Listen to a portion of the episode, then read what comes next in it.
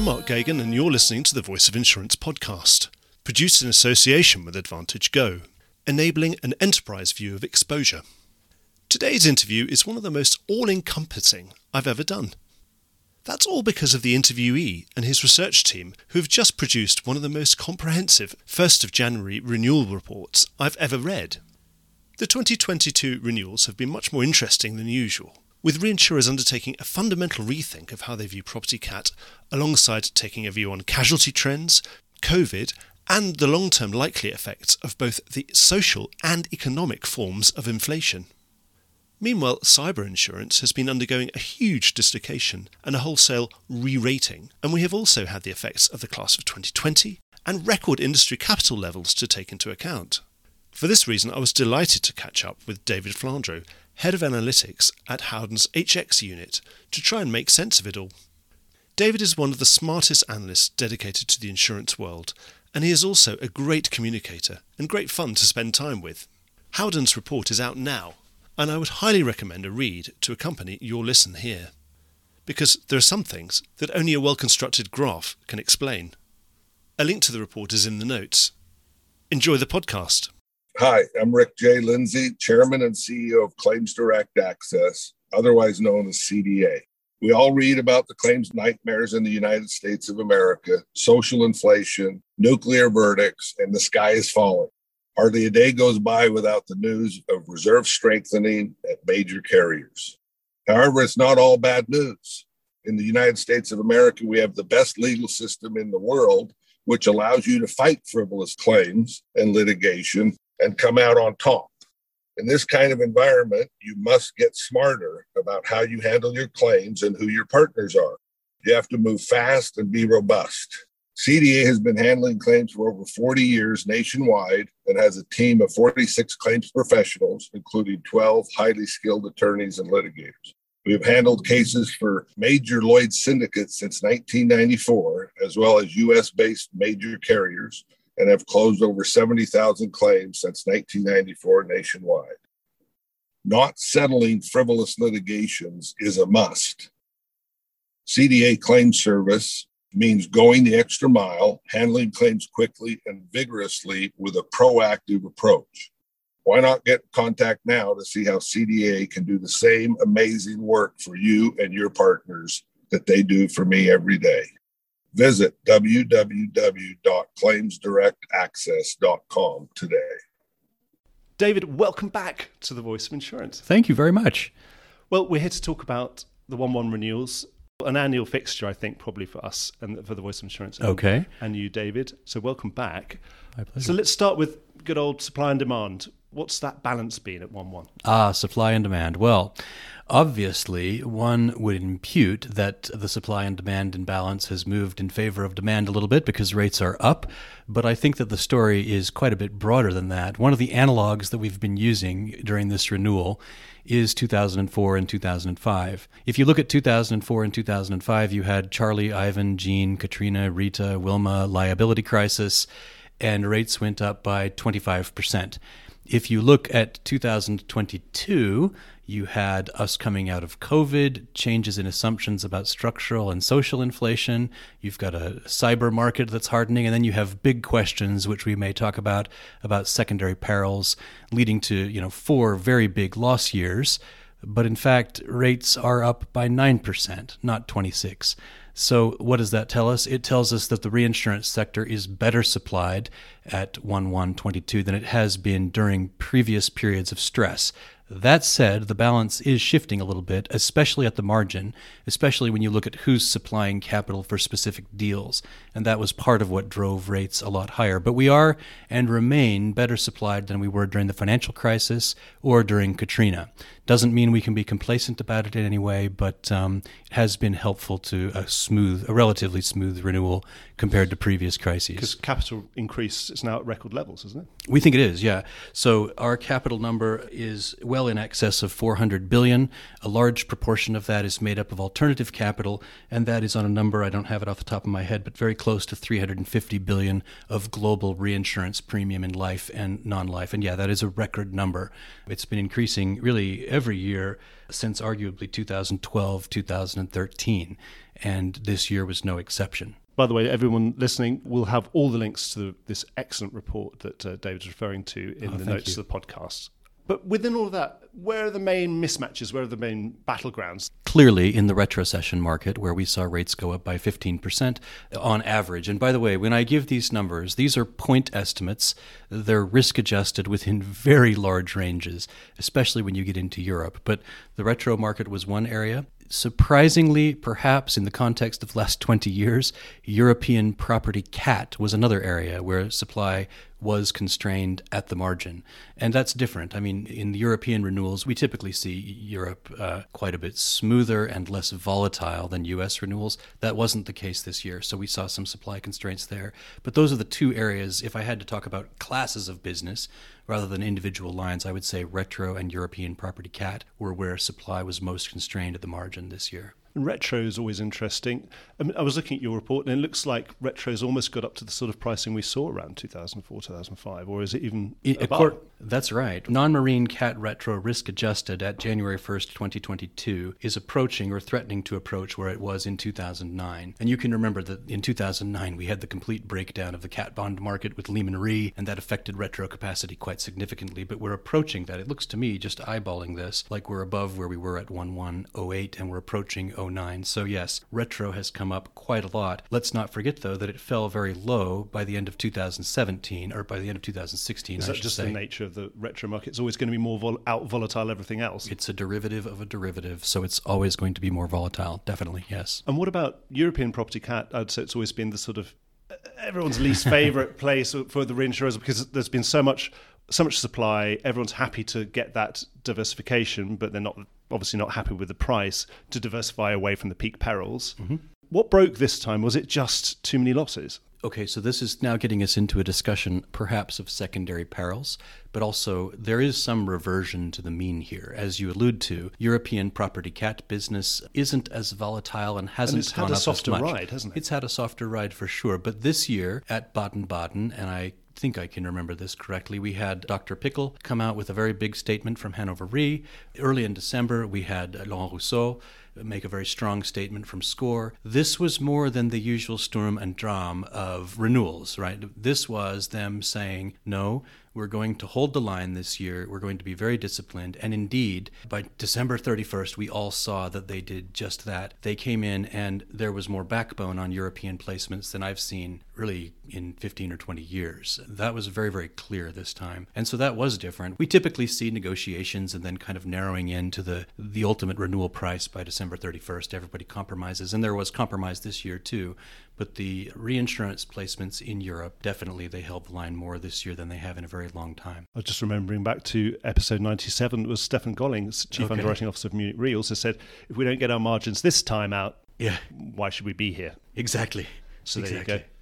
You're saying that perhaps some of those more traditional supporters of that European reinsurers in their home turf, mm-hmm. which obviously you know usually very difficult to shift and sort of very loyal, very strong relationships. Some of those relationships been fractured in a certain sense, and has that created opportunity for others? I think that there was just an acknowledgement, as you say, that over the long term, if you take a 20 year view, in a year like this of all years, when in fact you had some loss affected risk adjusted covers in Europe up above 40%, and that was because the losses were so big for those reinsurers with Storm Bernd and other perils. Now, this is actually broader than just Europe, though. And I think that the European reinsurers, who are, after all, global reinsurers, really realized this. What's happening right now is that there is a general reassessment of these things that we used to call secondary perils.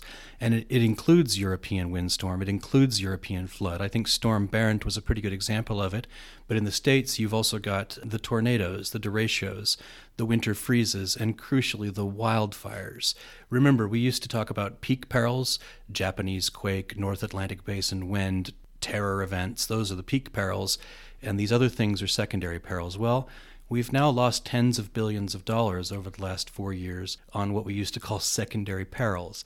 Are they really secondary perils or are they peak perils now? And I think that this was a question that was being asked about Storm Bernd, but also about the other quote unquote secondary perils that we've had, like the wildfires. And there is a general reassessment of this risk, of this exposure happening in the industry right now that maybe wasn't quite so acute last year. And I think that affected European renewals a little bit as well. So even though people are getting price rises, it was a question of hang on a minute, actually, I really need to reassess my appetite. Mm-hmm. Under more normal circumstances, they'd have said, great, it's everything's up 20%, well, I'm going to write more if mm-hmm. I can. Yeah. But actually, here they're saying, actually, if Europe's another peak peril, I need to be really much more careful about how much I write in Europe these days. And so I don't really care about the price so much. It's nice that the price is going up, but I'm still actually holding my line quite low or writing my my signed line rather than my written line last year. Precisely. You'll notice that our headline number, 9% risk adjusted global property cat, is slightly lower than some other numbers. That's because our number is risk adjusted. It's not a premium figure, it's a risk adjusted figure.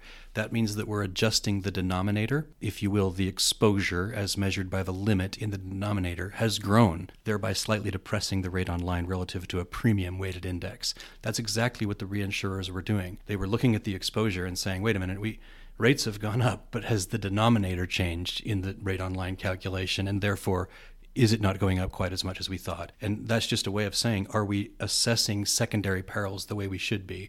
There is a reassessment of secondary perils happening right now in the reinsurance market, and it is affecting price. So it's a much more secular, much more fundamental thing you're saying. Absolutely. It's akin, I think, to what happened after 2004 and 2005 with, as I re- referenced, Ivan, Jean, Charlie, Katrina, Rita, and Wilma those were all North Atlantic Basin hurricanes, and we had huge questions about frequency and severity after that. Right now, we're having huge questions about California wildfire, other secondary perils in the United States, like tornadoes and winter storm and European flood. Are they really secondary perils, and are our assumptions about frequency and severity correct? And I don't think that the market thinks that they are. Whenever we have a fundamental reassessment from main players about what the exposure is and what's the right way of addressing that and what their appetite should be when they're addressing that, yeah. it always makes an opportunity for new capital to come in. Obviously, we've had new capital formation. So, did this make for an opportunity for that new capital to come and play in Europe, for example, where it might you wouldn't mind or expected to see it? Yeah, it's a very interesting question. And if you look at capital entry into the sector in 2020,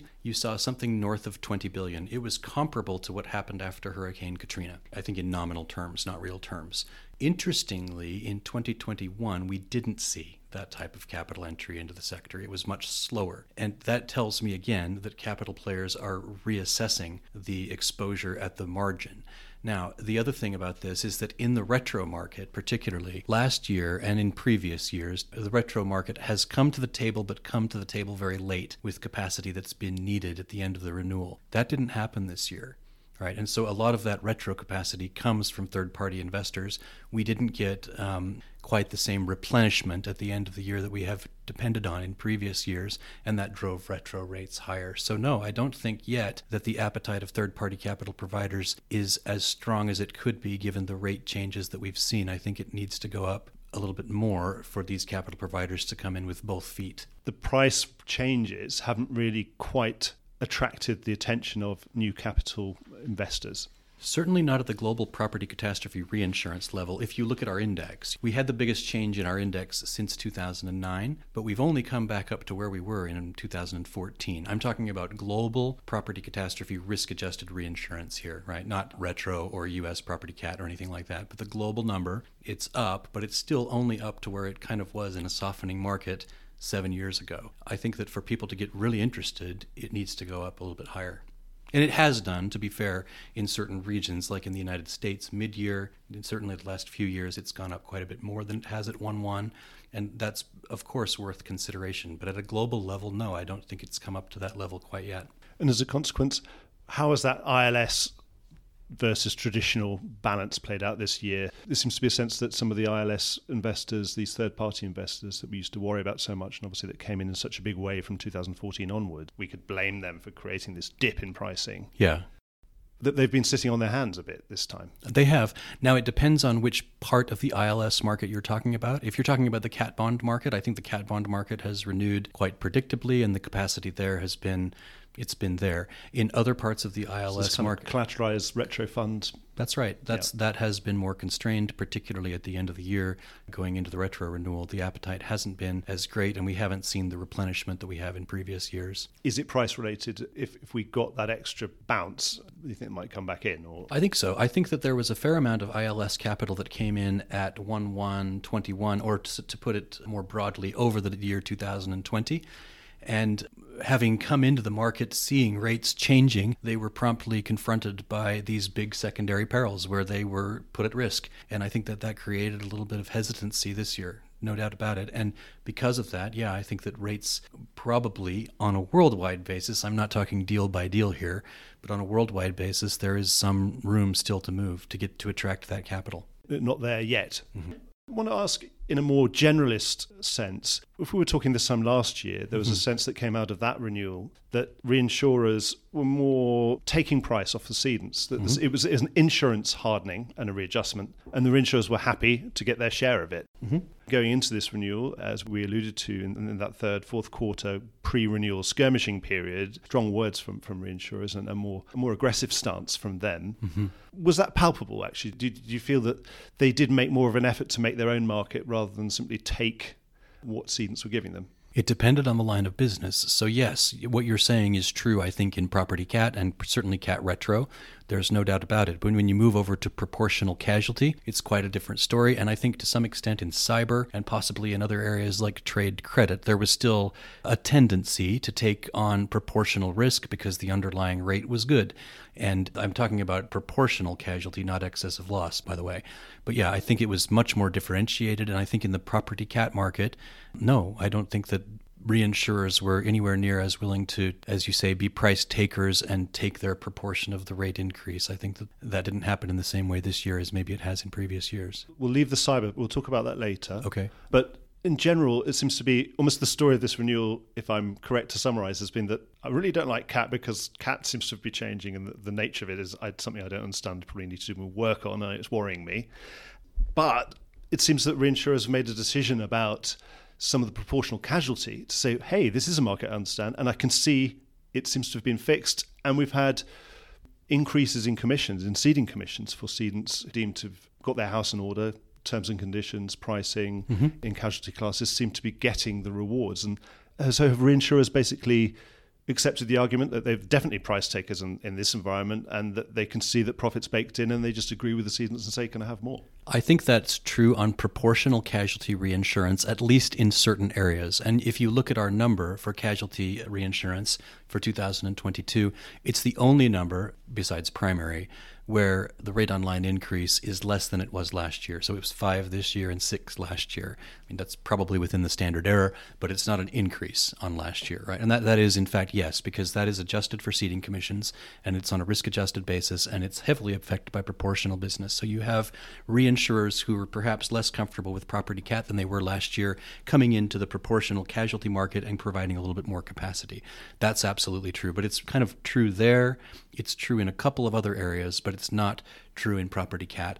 In casualty, the other thing about our report that I think is a little bit different, if you look at the way we've opened the report, we actually don't open with reinsurance, we open with primary insurance. Because unlike previous renewals, perhaps, a lot of the price action this year is happening in primary insurance. And this is an area where Howden is quite big and we have pretty good insights. So we can see financial lines, for example, going up really quite substantially. We can see casualty going up quite substantially.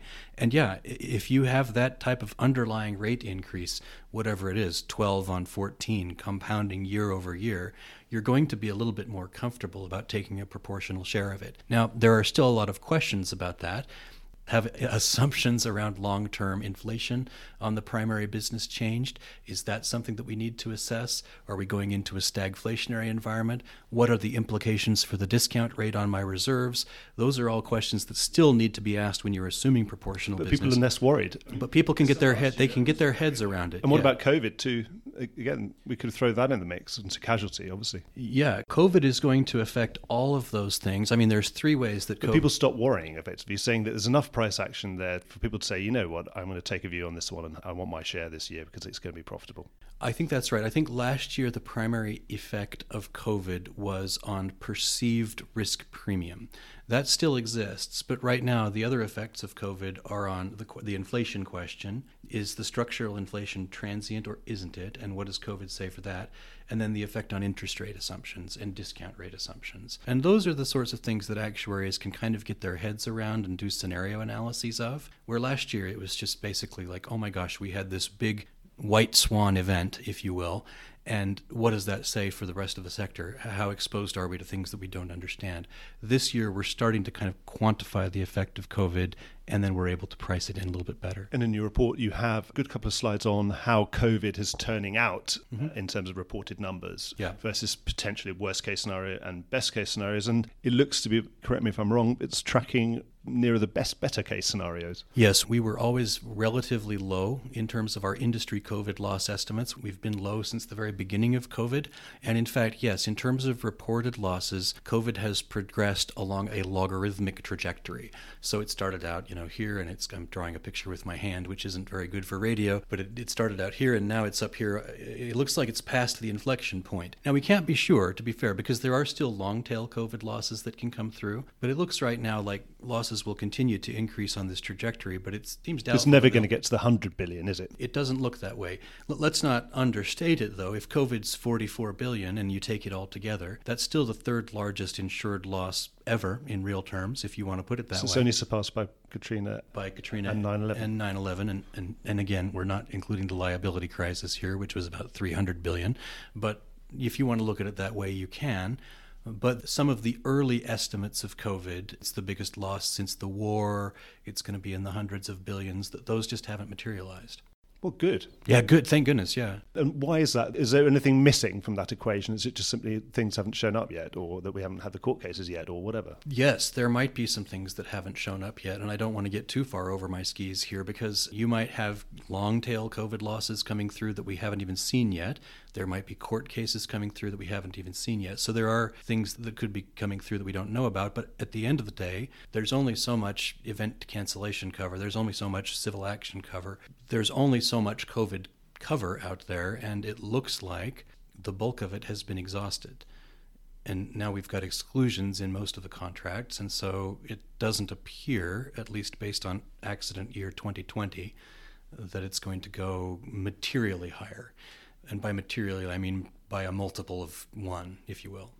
So, do you think that played into forward looking reinsurers uh, have done those numbers themselves and thinking, yeah, that also made them more comfortable in signing up for more proportional yes. Uh, casualty at better terms for cedents? I think that that was a factor vis a vis last year. If you were comparing the feeling of risk premium in the market pursuant to COVID in December of 2021 to that of December in 2020, we have a better view on what's happening than we did last year for sure. We better talk about cyber, which oh, we yes. parked earlier on. So, cyber probably the most dislocated market segment out there. Yep.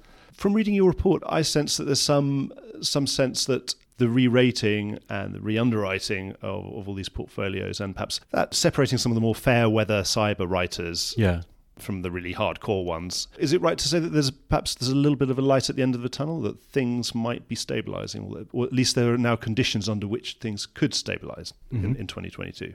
That's a really interesting question because, in, in fact, it occurs to me that if you look at cyber rate changes, they look like the Omicron variant. It looks like Omicron cases. It's parabolic. In fact, if you go back to 2014 when our cyber index begins, we're now, and these are round numbers, we're now 300% above where we were in 2014 for cyber primary cover on a risk adjusted basis. 100 percentage points of that has come since September of 2020 that's how quickly the cyber market has changed. So, are we going to see a moderation? I don't know. It's a parabolic curve and it's just spiked straight up. inevitably parabolic curves top out.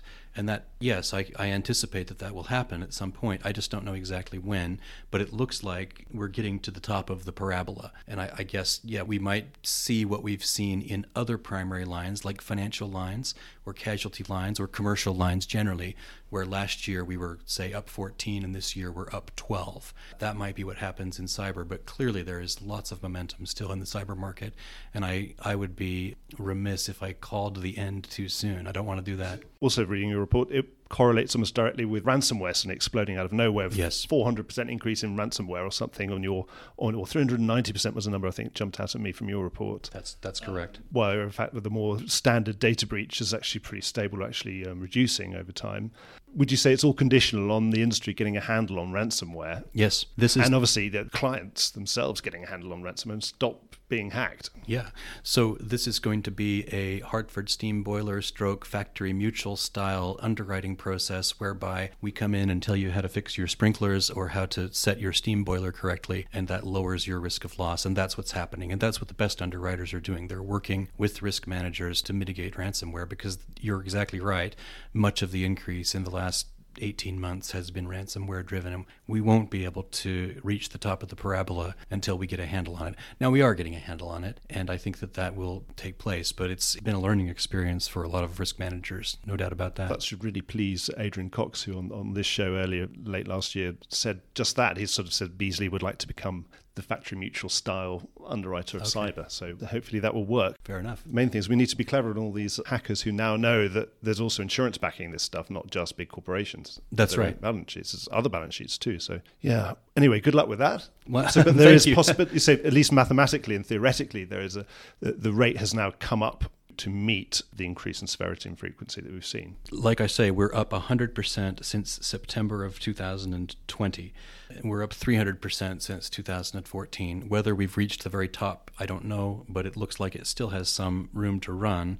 The curve that I'm looking at still looks pretty vertical so when we talk at one one, we talk in these huge macro terms. Yeah, yeah, yeah. And there's usually something specific somewhere. Yeah. That is always of interest. You know, it's something that's line specific or territory mm. specific. So, are there any of those knocking around that obviously you can't put in a report? You can't do a whole section about. But is there, is there anything particularly interesting been going on in a small corner of uh, the insurance and insurance world? We tried in our report to include everything, even the things that we saw in the small corners.